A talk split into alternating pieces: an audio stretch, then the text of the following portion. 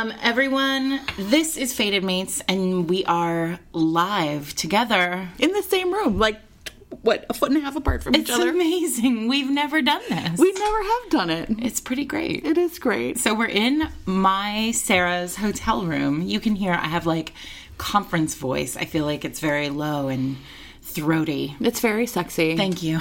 um, Sarah, you guys is like an Energizer bunny. Like I watched her yesterday, and it was like kind of like at one point I had to just leave and read for a while. So I get home last night and I'm telling Daryl, I was like, at one point I just had to leave and read for a while, and he was like, wait, what? and I was like, well, I, I just got real exhausted. That does feel like the most honest, real book conference attendee. Lots of people were doing it. I think it was Experience. fine. Yeah. It's like if you ever want a room full of introverts, go to a book conference. And I mean, I'm pretty extroverted, but it was still nice to have that. But it's like we're tired, and I'm tired, so I can only imagine how you feel. Yeah, it's I'm tired. It's um Sunday morning. We had planned to do it yesterday, but then like I looked up and the whole day was over. Yeah. Um and I want to say though we have seen so many fated matesers. Yeah, it was really awesome. It was amazing. Sarah was um, and Sophie Jordan were doing a session called Bananas Books, and at the beginning, Sarah's like, "How many people listen to Fated Mates?" And I feel like the entire room. It was, was- like it was awesome. And then we had best friend Kelly make stickers and buttons. We had what fifty stickers? No, hundred stickers and fifty buttons, and they were gone Instantly. yeah, the buttons especially were gone within like five seconds. So it was amazing. Yeah, it was So, really cool. Lesson learned: the next time we go to a thing, More. we will bring many more buttons and stickers. Yeah. Um, but you guys, your faces are so awesome, and we love you. It was really and fun. um, thank you for listening. That's so amazing because I think Jen and I, until like yesterday, were like, mm, it's maybe just the two of us. a couple other people who like us a lot. exactly. Um, and then I do want to say the best thing was though the person who waited in my line and delivered me Wicked Abyss, Oh yeah. a Kresley Cole book to sign, and then I opened it up and Jen had already signed it. I know. She was like, "Do you mind signing this?" And I was like, "I, I, no." but I was like, you know, I had nothing to do with the production of this book. but it was really cool. It was really cute because, like, yeah, it's it's it's a, a te- it's her listening of it is going to be something. It was really cool, actually. Yeah, it was really cool. And I want to apologize to Kresley if that at all seems weird. It did feel a little bit weird to me. But you know, you got to give the readers what they want, first of all. And second of all, she told me, I hope Kresley is listening to this part.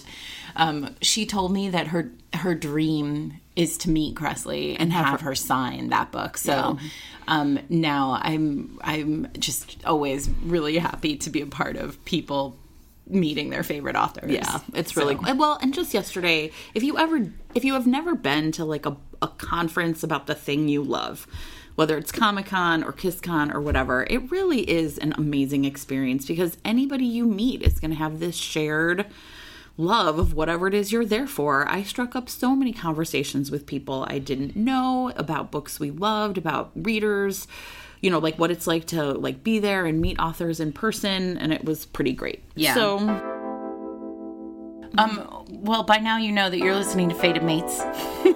I'm Jen. I'm Sarah, and we are together at last. Yes. So we have a bunch of questions for you. We're gonna keep this to like one hour, just because I think we're both tired and need to eat some breakfast. Yeah, and I have to be at a breakfast. So yeah, we're sure. just we're, I'm, I'm gonna crash that breakfast. it's fine. I was like, it, by the time anyone at Avon hears this, that will have already happened, and they won't be able to stop me.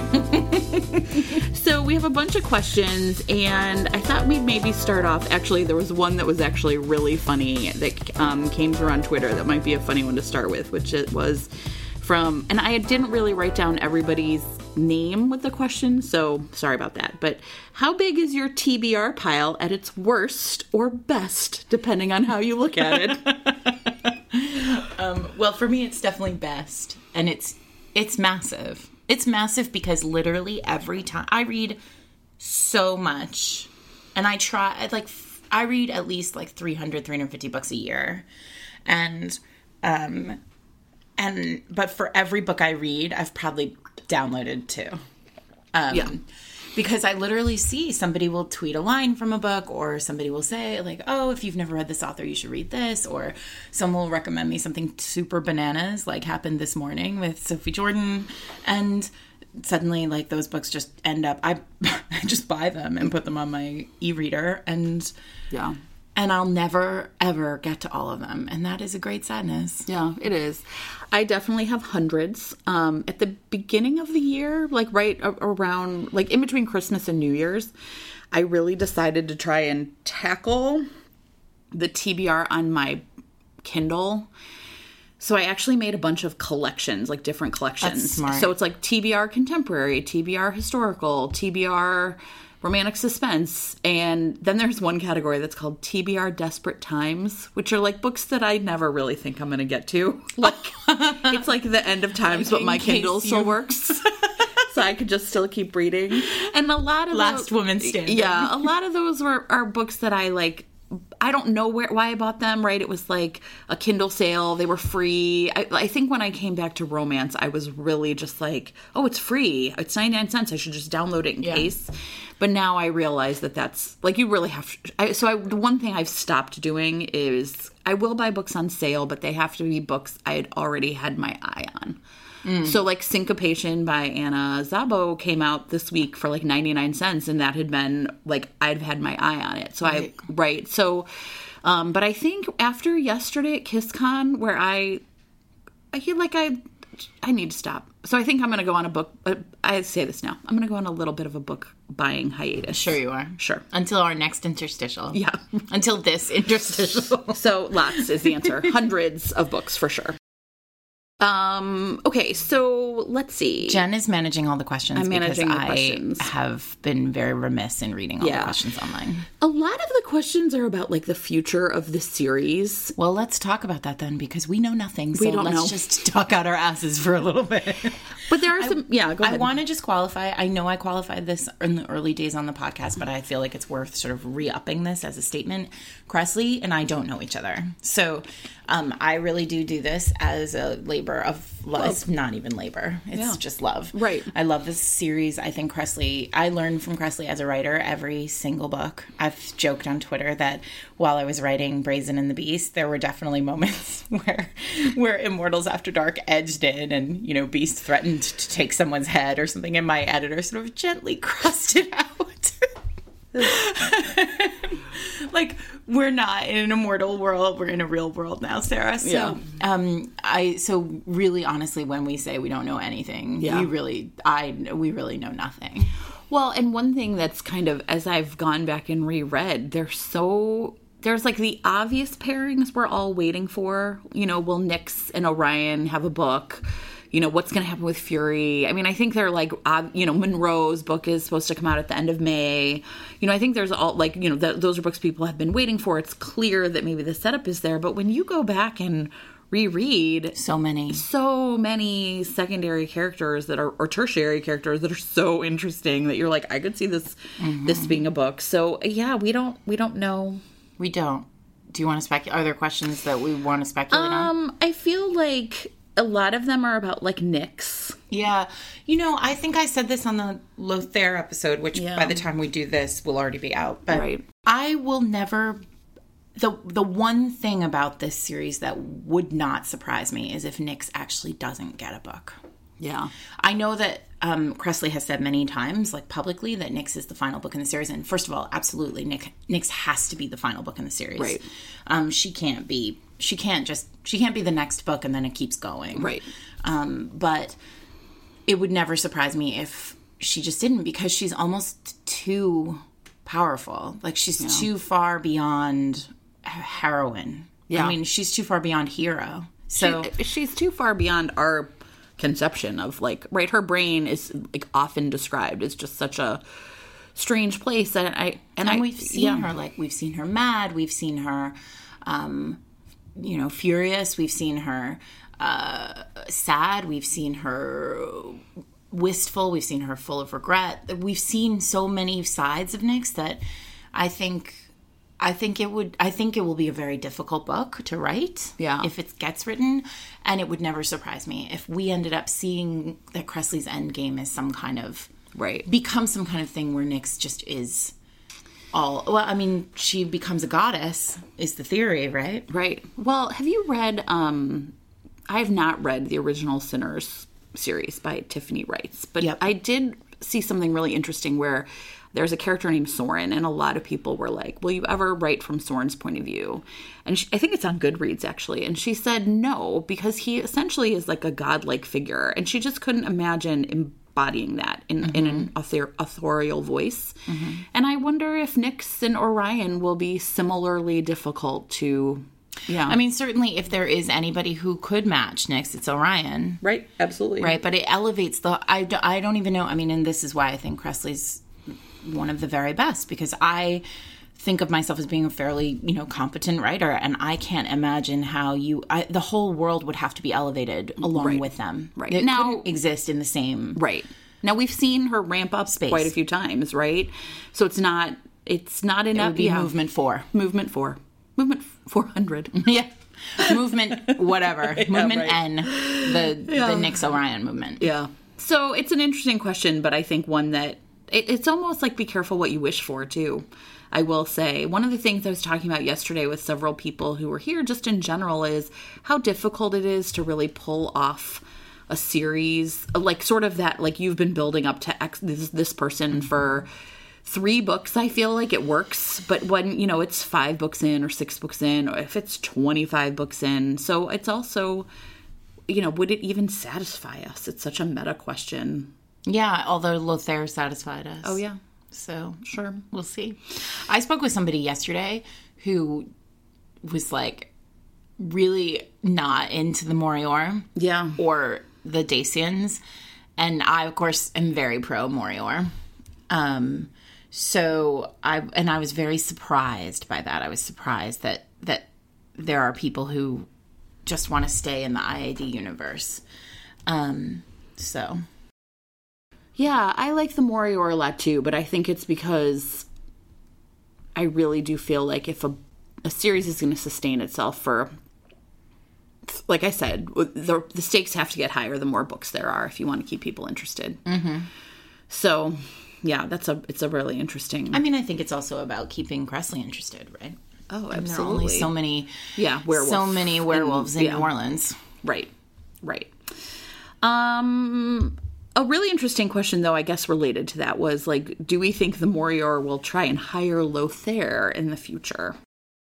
And I would say like it's kind of the setup I, as I understand it is more Team Vertas versus the Morior. So I actually don't think that that will happen. I think there'll be an opposition. Yeah, I think part of the challenge, right, is that Kresley really loves a villain as hero, and she sort of established Lothair as the sort of the best hero, the best villain of the Pravus army, right? Like he was Right. their, he was their guy, and Kristoff, right? So, um, although do we is Kristoff Pravus?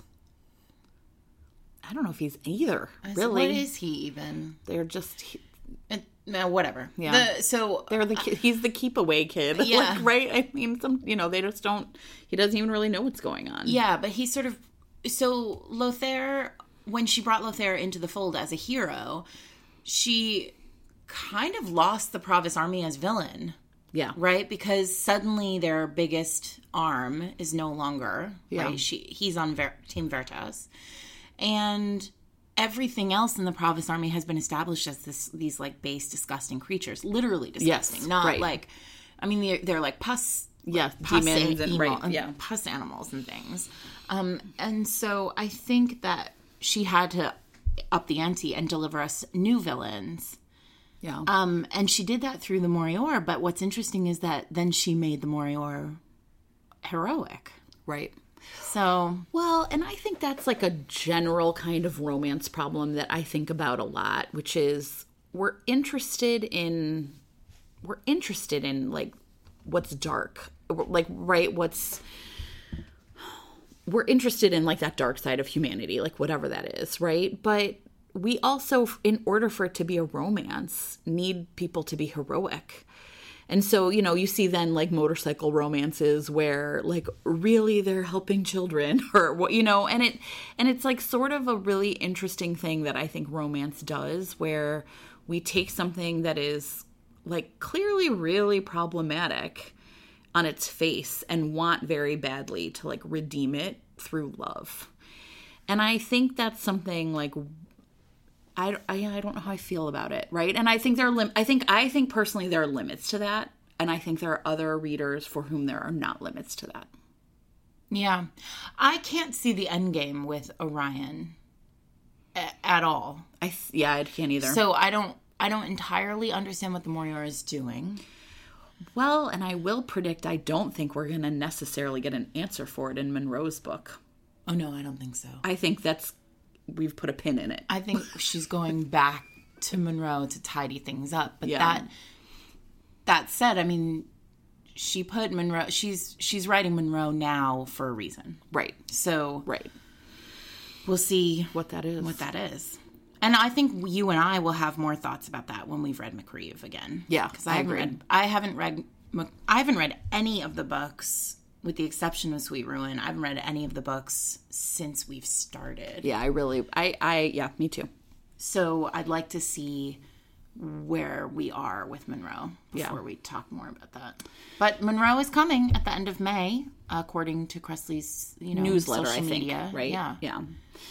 Um, this is actually a really fun question, so that's kind of a serious one, which is if um it said if you wrote fanfic, what top three fanfic stories would you write about the IAD universe? Well, I mean, I would write DeShazer's Christmas novella with.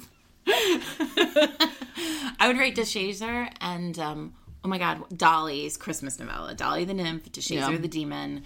I love them so much. DeShazer sh- turns up in so many Yeah, yeah. books now. Yeah, I um, really that I had sort of not realized. But I love him and I love how cool he is. And what I really want is like all the Vertas heroes sitting around in like Christmas sweaters. Yes, drinking brew. Which feels very fanficky to me because I know there's like a whole world of fanfics that's just like Yeah. people do we're We're at O'Hare, everybody. we're in a hotel at O'Hare, you're gonna hear um, planes flying overhead, um, which was actually very comforting overnight for me because I have LaGuardia at home. See, there you go. It's just like home. Anyway, so that's what I would do. I know there's a fan, the whole fanfic world of, you know, heroes who are just doing normal things. Yeah. and that's what I would want. Um, one idea I think you and I would both love that we've talked about that I'll just say for both of us That's Is- I know what you're gonna say, and I is like yes, the IAD heroes in group therapy. like in Declan and Lothair talking to like Lachlan about being good husbands or you know fathers or whatever. Oh, that's really funny to me, and actually like just because it seems like it would have to literally be in like a like they'd all have to be like locked to their chairs. It would just end up in a brawl. It Yeah. would- right. Yeah.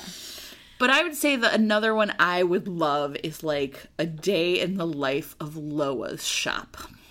Oh, right? Yeah, just Loa Just hanging Loa out. hanging out and like who comes in and who comes out and like what like really interesting problems and you know the witches come in and they're selling their new potions and wares and you know like lure teenagers who like fucked up and broke a candlestick at home and they're trying to fix it and you know like the I, I just feel like a day in the life of Loa's shop would be a really fascinating like Yeah. look at like a like a again like sort of that day in the life of the lore Yeah, Loa, Loa, the reality TV show. yeah right a that's cool. Um, and then I have I have a couple I have a, a few sort of erotica ones, but one of the erotica ones that I'd really like to see is um, and we haven't gotten there yet, but there I, I when I figured out that Josie, um, the heroine of Sweet Ruin, is uh, part phantom, and she could like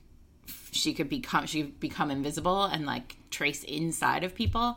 I was like, well, if they don't, you know, if she doesn't make him masturbate while she's in there, then that's just a missed opportunity. how would i never thought of that your dirty mind is on you guys, spoiler she doesn't, but like maybe I'll write that fanfic before our episode. also, there's got to be fan IAD fanfic online. I mean, there is a Facebook group, Yeah.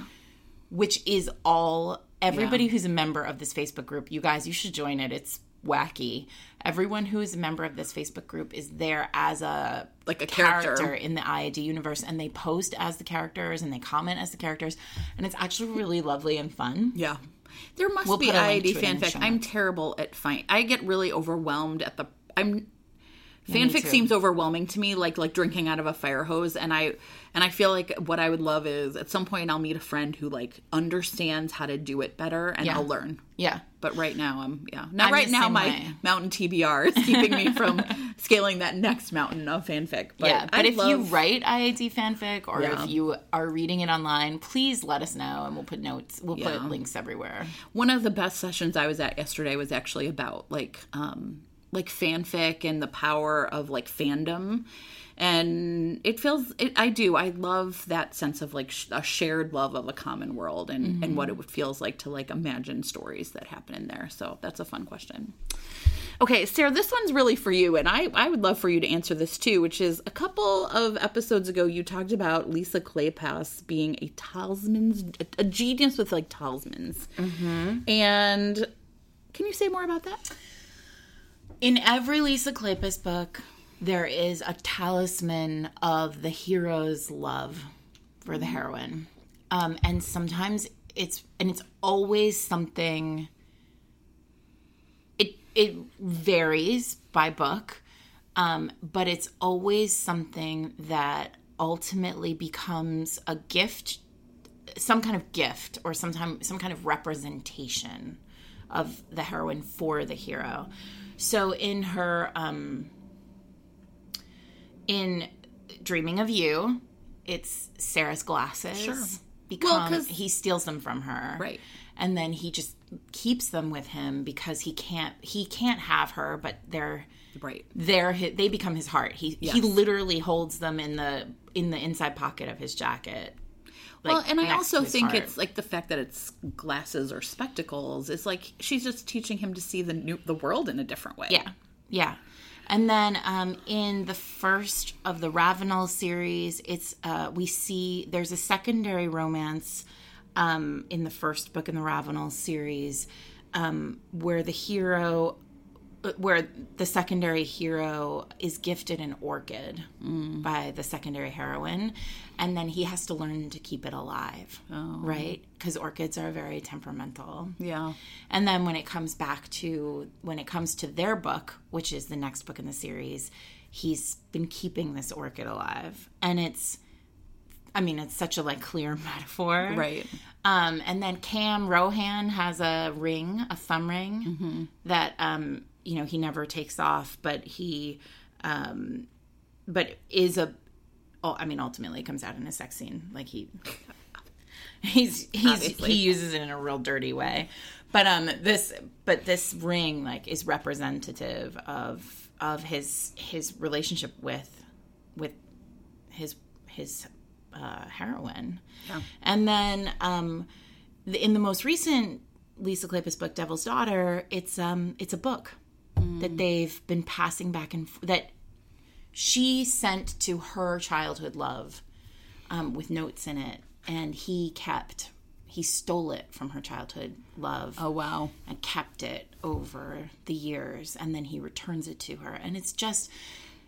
Uh, in my mind, every single Lisa Kleypas book has one of these items that sort of represents the love of Yeah. between these two people and the growth that they have to go through in order to get to a place where they can love each other.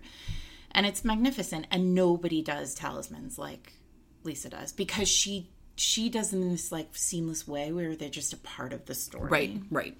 Right. Unlike you know, Kresley, for example, uses talismans, but she uses talismans in a very like clear, concrete way where you're she sort of says to you as a reader over Yeah. This is the talisman. Right. And then we move it forward. Right. Lisa doesn't do that. Lisa all of her talismans are really Yeah. Embedded. yeah, deeply embedded. Okay, this is another craft question that I think I want I, I want you to talk about, but I I want to also Yeah, talk about as a reader. I think this sure. will be like interesting for us to discuss, which is um, again a couple episodes ago, Sarah talked about like how the point of view in a sex scene should be from the person who needs to consent the most for whatever that means.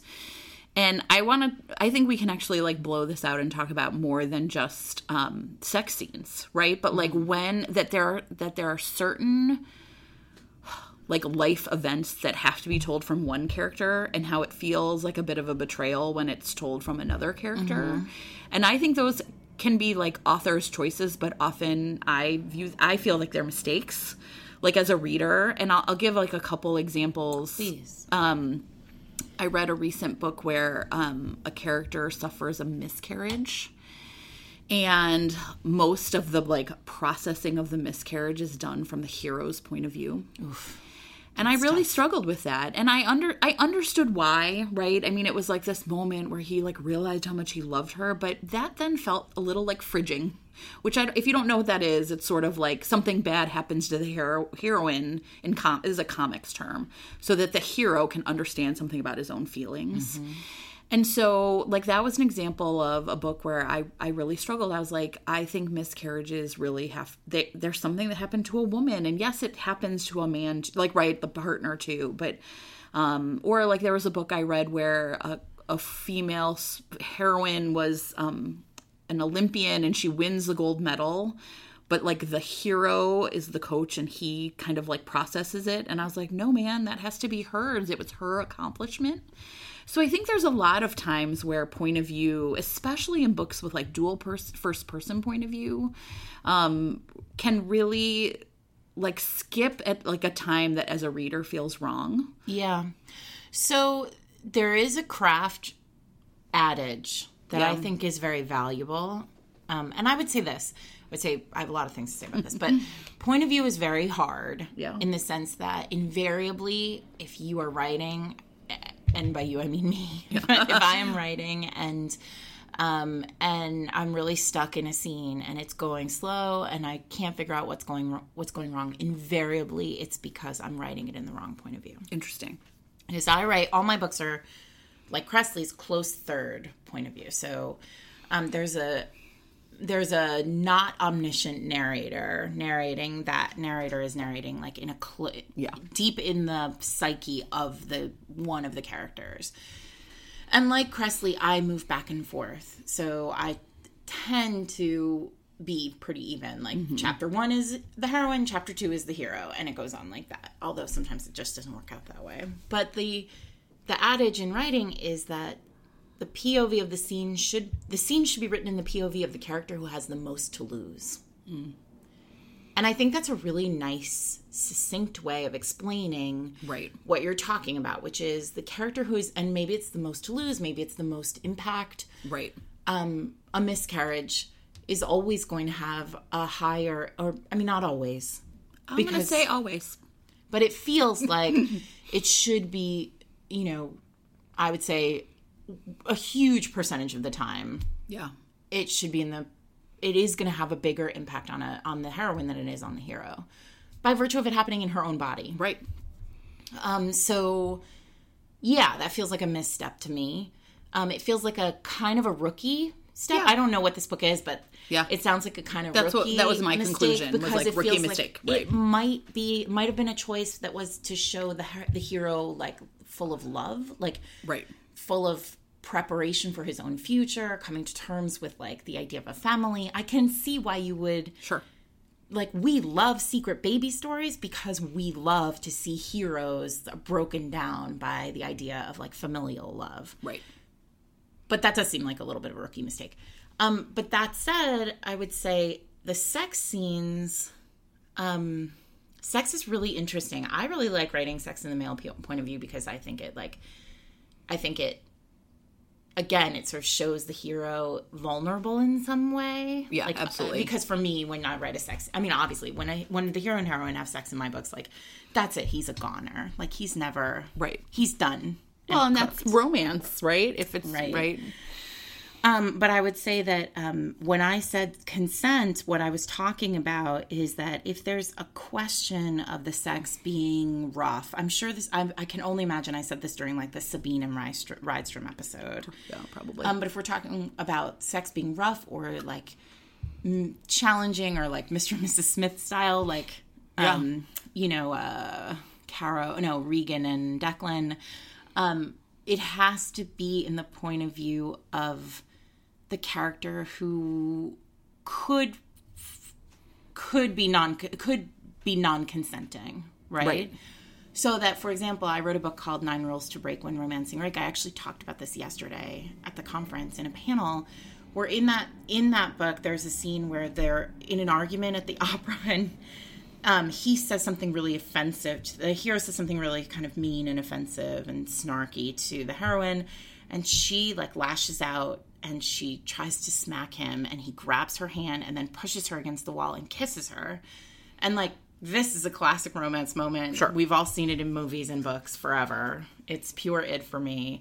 And I was say, I was talking about how I don't remember whose POV that scene is in, but I hope it's in Callie's because for me that scene only works if you know the heroine wants it. Right. You, the reader, Right. know the heroine wants it. Right. Well, and I would say that's one of the things I like I read a book where it's like male only point of view and there's like and it's at work. And you know there and I and I really at some point like found it problematic because then you really have to trust that he's a reliable narrator. And that's not something I actually usually worry about in romance. Like I feel like one of the bargains like we make with you as authors make with us as readers is that you, these are this right there's no unreliable This narrators. Yes, this is all true. And yet he was I found him you know, I was just really unlikable and it was really and and so then it was like every interaction he's describing like oh she totally wanted it and I as a reader was like okay but d- are you proving that How to me? know? How do I know? Because I really it's because she is the employee and he is the oh, employer. Oh, see, that's so hard because Right? the power is automatically yes. Offside. Yeah, and then it's like, and then when you, you know, in the age of Me Too, you hear these men telling stories like, well, I didn't realize that she felt that way. Right.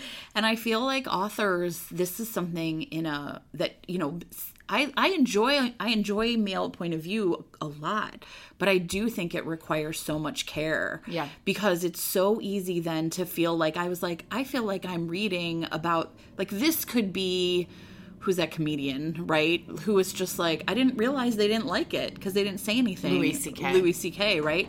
So I, I found that, like, in the rise of, if you're writing a male only point of view book where there's a power differential that vast, I, I, I'm not, that was hard for me.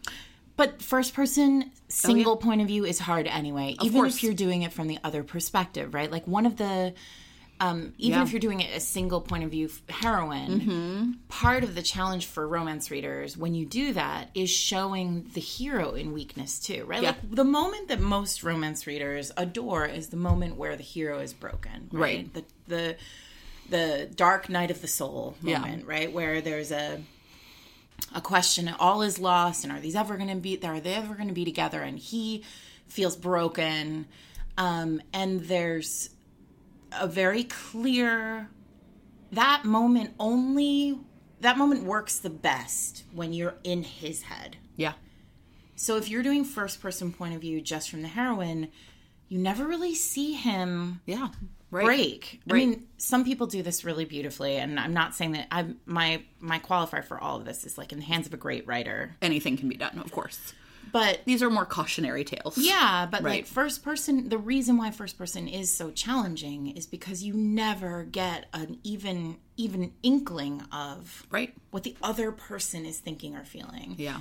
and it's not enough that we're seeing i mean it, it works both ways both what jen is saying which is you know if you can't see the heroine consenting in her own head Right. that's maybe a problem but also if you can't see the hero unraveling in his own head Right. is it even happening Right. Yeah, absolutely. So I mean, I do think it's a um, show it's like ultimate show don't tell Yeah. Well, and it's so it's interesting like as a reader then like I find like there's some series that are like they're all in a row and they're all female point of view or and I find I I get real it's really hard for me to read those back to back to back because I at some point it feels like something is missing that I, as a reader, need. And it's not that the author has done anything wrong, right? This is so personal, but just I, as a reader, need to see to see both of those. So yeah, for me, um, I do prefer dual point of view. Yeah. Even in first person, yeah. I just prefer to see both characters. Yeah, yeah. So I thought that was like an interesting question. No, that's great. Thank you for that. Okay. Um do you want one that I think is like I don't even know how to address. I think it's kind of gnarly. Always, yeah. Um I think it's gnarly. I say that with love, but it's um so you know we've just finished Lothaire and so we've read about vampires feeding from all sorts of places. all sorts of places. And this question is um would we ever have a vampire hero going down on a heroine on her period? And I was like, no. You think no? You think yes? I, mean- don't know. It is a little gnarly. I, I mean, it is interesting. Clearly, Kresley thinks no. Yeah. Wait, do vampires even have periods? Well, that was my answer. Was like nobody Wait, has oh, periods. Nobody I know has a period. Nobody It's has a period. magnificent World. well done, Kresley. Kresley, I just realized Yeah. you, the whole thing just, Right. just ramped up a whole notch. No, No one no. Well, because that was my answer, right? Valkyries wouldn't menstruate Do because think they, don't, eat mess- food. Well, what if they do eat food? They must get pregnant right away. Yeah, there's sure. no way that not everybody's not super fertile. right, absolutely. Like, right. So yeah, I mean, part of me is like, it's just menstruation This is moot. Yes. well, and it, but it was like, a, yeah, it's just like, yeah, I don't know. Uh, but I'm gonna go with Lothaire for sure would have done it if Ellie had her period. Yeah, he would have gotten off on it. He's it. filthy, Yeah, and that's great. right. And I would have been there for it. A little more chewy. Fine. Ew, I told you. so gross. I told you it was gnarly. That's what you shouldn't say. That's what we're talking about, you though. guys, that's super gross. I That's what like we're it. talking about. That's why I was like, mm, I don't want Ugh. it. Right? I mean, he's not gonna like. Ugh. I yeah. All right, Sorry. let's move forward. sorry. Jen took it to a dark Uh, place. It we it had to be done. okay, Sarah, this is a great question. Um, what's the coolest fan art or letter you've ever received? I've received some really great letters, like really great letters about. I mean, I've re- I've received some letters that have really moved me too, like um, letters by women, letters from from women who have been in abusive relationships, who um, have escaped abusive relationships and found found themselves again through romance novels and through mine. I mean, like nothing beats that. Oh, I can't even That's- imagine. Yeah. that's the best one. Um, my favorite that's not, you know, sad. Like, Yeah. although that's very hopeful, but like, I hate that that Sure. happened. Um, I have a woman. I my probably most favorite is from a woman who um, sent me a letter, and she was really sweet. And she said, "I love my husband very much, but he's very boring, and um, we don't. We didn't have a very exciting love life and um, and I started to really think that maybe I'd made a terrible mistake and that we would never have a good love life love life and then one day he picked up One Good Earl Deserves a Lover um, and he read it because he knew I was reading romance novels all the time and then you changed our our love life that book changed our love life and I'm I mean I have like oh. and I and my husband came home from work that day, and I was like, "I saved marriage today. What did you do?" so I yeah. hope that woman is listening because I'm so I'm thrilled, and that yeah, that's amazing. you know, like I have had I've I've had some like not pleasant responses to sex scenes that are kind of gross and icky from Yeah. like people that I know. Right. Um, and that is a moment where I was like, this is great. I'm really glad you guys are boning hard over there. that's awesome though. Yeah. Um, and then fan art, you know, I don't get a lot of fan art. Do better, everybody. Um, I have somebody, some, there's some, there's a writer who, or a, an artist who's um, done some inspirational Rules of Scoundrels art, which is really cool and Yeah. always has like playing cards or dice in it, which is cool. Um, but yeah. Okay. If you're an artist and you feel so inspired, Yeah, no, some fan art from our podcast is by a woman, and we've actually like oh, linked to show notes, and she is like doing watercolor paintings of the heroines of IAD, and they're amazing. Her Yeah. Is yeah, it's kind of amazing. So, but not really about Sarah's book, so we'll look forward well, to that. that's fine. It's allowed. Okay, mine's way faster, right? What would I prefer, Chicago style pizza or Chicago style hot dogs? Pizza. What's a Chicago style hot Okay, dog? listen, I need to tell you I don't like pickles. And a Chicago style hot dog is like it's like real specific. So it has a poppy seed bun that's like like split on top, right, rather than on the side. And then you like there's like a pickle spear, so it's like along the length of the entire hot dog and also celery salt is involved. But I don't like pickles. So I feel like I could do everything but that. Like there's a lot of other shit too. Like it's like full of stuff. It's fully loaded. Yeah, and I like a hot dog just fine, but like the pickle is a deal breaker. So pizza for sure. But eating a piece of Chicago style pizza is like a meal in and of itself. Like you have to really clear a few hours afterwards for napping. Well, next time I come, I would like to have both of those things. okay, for sure. We'll record it. there you go. And I'll be like, let me take this pickle off and eat the I rest do. of it. I love a pickle, so I think I'll be fine with that. okay, yeah, you would like it. Okay. Um, let's see. Uh, how much more time do we have? that one. Oh yeah, this is one that's like this speaks to me deep in my soul. um, why is every female five six thought of as tiny, and why is every male six six? LOL. I was like, yeah, speak my love language right there.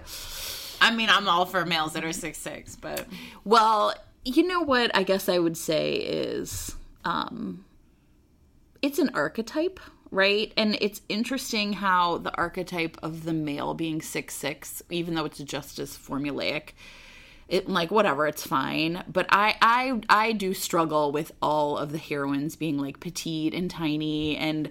In fact, I just restarted MacRieve and was kind of like, oh, I can't stand Chloe. And I was, and Sarah was like, why? And I was like, I just was like, she's this like baller soccer player, but somehow she's still this tiny little pixie.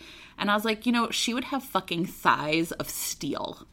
And I, I, I do, I do struggle with this. Um, but you know, I didn't, I didn't, I did not. And everybody's white.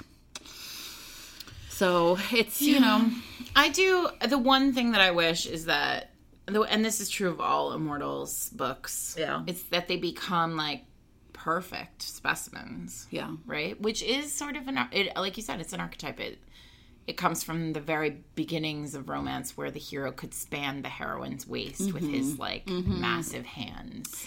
One thing I think about a lot that I think you like threw off as like a an aside, but I think it's really profound truth is that all of those tropes that were part of like the early part of historicals have really like migrated over to paranormal in some way. And so the idea that the hero is just like broader, bigger, stronger than every heroine is something like physically, I think is something that we really see in paranormals a Yeah. lot. Yeah, Um it's yeah. but unlike other paranormals, what we're seeing here is heroines who are equally as strong. They're just yes, small, They're just small. which right. is kind of awesome. Sure, right. Like your strength is not really determined by your size. And they're smart and they're savvy and there's all these other amazing things about them. But yeah, as a as a general rule, it's kind of not my favorite. Oh, that's a great question. Okay. So I'm now I'm I'm looking at at the list. What is something, Jen? What is something that immediately makes you give up on a book? What's first of all, what's immediately? And then Yeah. what's the thing? I would say immediately for me is a chapter or two, Same. right? I I yeah. Um some sort of blatant like racism or sexism, right? Um, unless I know I'm like going into some motorcycle club romance and it's like, which, you know, and then you just know that that's what it is. Um, it, it's often not about like writing. Like sometimes they'll be like, oh yeah, there was a typo on page one and I just noped out. I don't even notice shit like that. I read seventh graders work for a living. You have to really, like, I don't even really pay attention to those things. Um, I'm trying to think about. I would say uh, if if the problem if the premise seems like I think I'm obviously I was interested in it because I downloaded the book or whatever.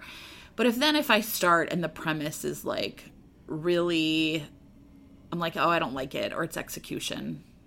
But it's yeah, I don't know. I mean, I I feel like honestly, it's like racism and sexism, right? That's yeah. I mean, well, those Yeah, feel obviously. like obvious yeah, to me. right.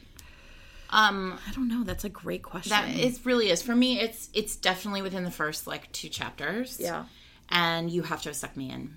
yeah, So right. I'm bored. That's the problem. It's boredom for me almost Yeah. always. Well, and for me, it's often like very, you know, I wish I could read every book from start to finish, but realistically, I'm going to put a book down, right?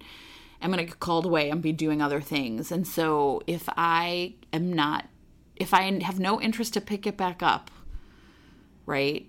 And I would say then for me, like really explicitly English teacher talk, it's too much exposition right? So you have like you're setting the stage, there's too many characters, you're introducing people.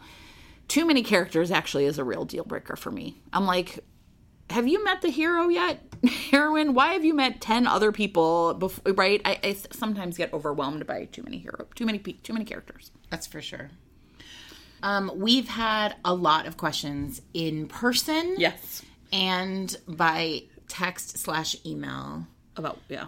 about what happens after IAD So for us for Fated Yeah. Mates. Here's what I here's what I will say. We think this actually season one is just going to be like Kresley Cole's adult romances. We've had a lot of people ask about the Arcana Chronicles. I don't think we're going to do them. So we're going to do um, the Game Maker series, and we're going to do the MacCarrick brothers at the on the back end. I think will be like the end to end, just for fun. Um, And then forevermore, Yeah. for the rest of time. Yes. Anytime there is an IAD book. we'll return to it. We'll do it. yes. Um, I would say here. Here's what I can tell you. What we don't know what season two will be. I I know what it won't be though. A lot of people are. Oh, are you going to do another series next? And I don't think we are. I was like, maybe there'll be a season three where we pick another series, but I think season two is going to not be another series. But we've been talking about a lot of really cool ideas. None of them are formalized or or like nailed down, so you're just gonna have to wait But there will be a season two. for sure. Because once Fated Mates find each other, Yeah, of course. And it's so fun for us. it really is. It's great. And it'll still be similar where there will be episodes every week. And Yeah. you'll get to hear us dulcet Yes. tones in your ears. We joke about things a lot on Twitter, but we're never going to make an IAD board game. That's never going to Well, happen. that also feels like it would be probably legally an issue. right? Um, do the Wroth brothers come back? I really hope so. I'm they're sure they do. Yes, when right? Kristoff comes back, they have to come back, yeah, right? right. Um, Sarah, would you like it better if it was called New to Adulting? No, I hate it. Yeah, that's okay. But that's maybe better. Yeah. New to adulting. How did we meet? Twitter, just like we met all of you. So thanks for listening to our AMA. Yeah, you guys, we love you. Thanks do for coming. you. Chicago, thanks for coming out. And um, we will see you next week. I think. What I don't know what Next comes week is McCree. is MacRieve with Sierra Simone, isn't it? I'm not sure what it'll be. Maybe we'll see. But yeah, I think so. Right. Well, this is gonna be after Lothaire. right? Yeah. Does MacRieve come before the Yes. Game Makers series? We are- yeah, We're gonna post the calendar, you guys, Yeah. so you know what to be reading when. but definitely read MacRieve next. We're gonna put Shadow Seduction and Shadow's Claim together before Wicked Abyss and talk about them almost as like a separate series because we think that's what they are. And then we will post the whole reading list. So have a great day, and it was awesome talking to Sarah in person. Bye, guys. We love you.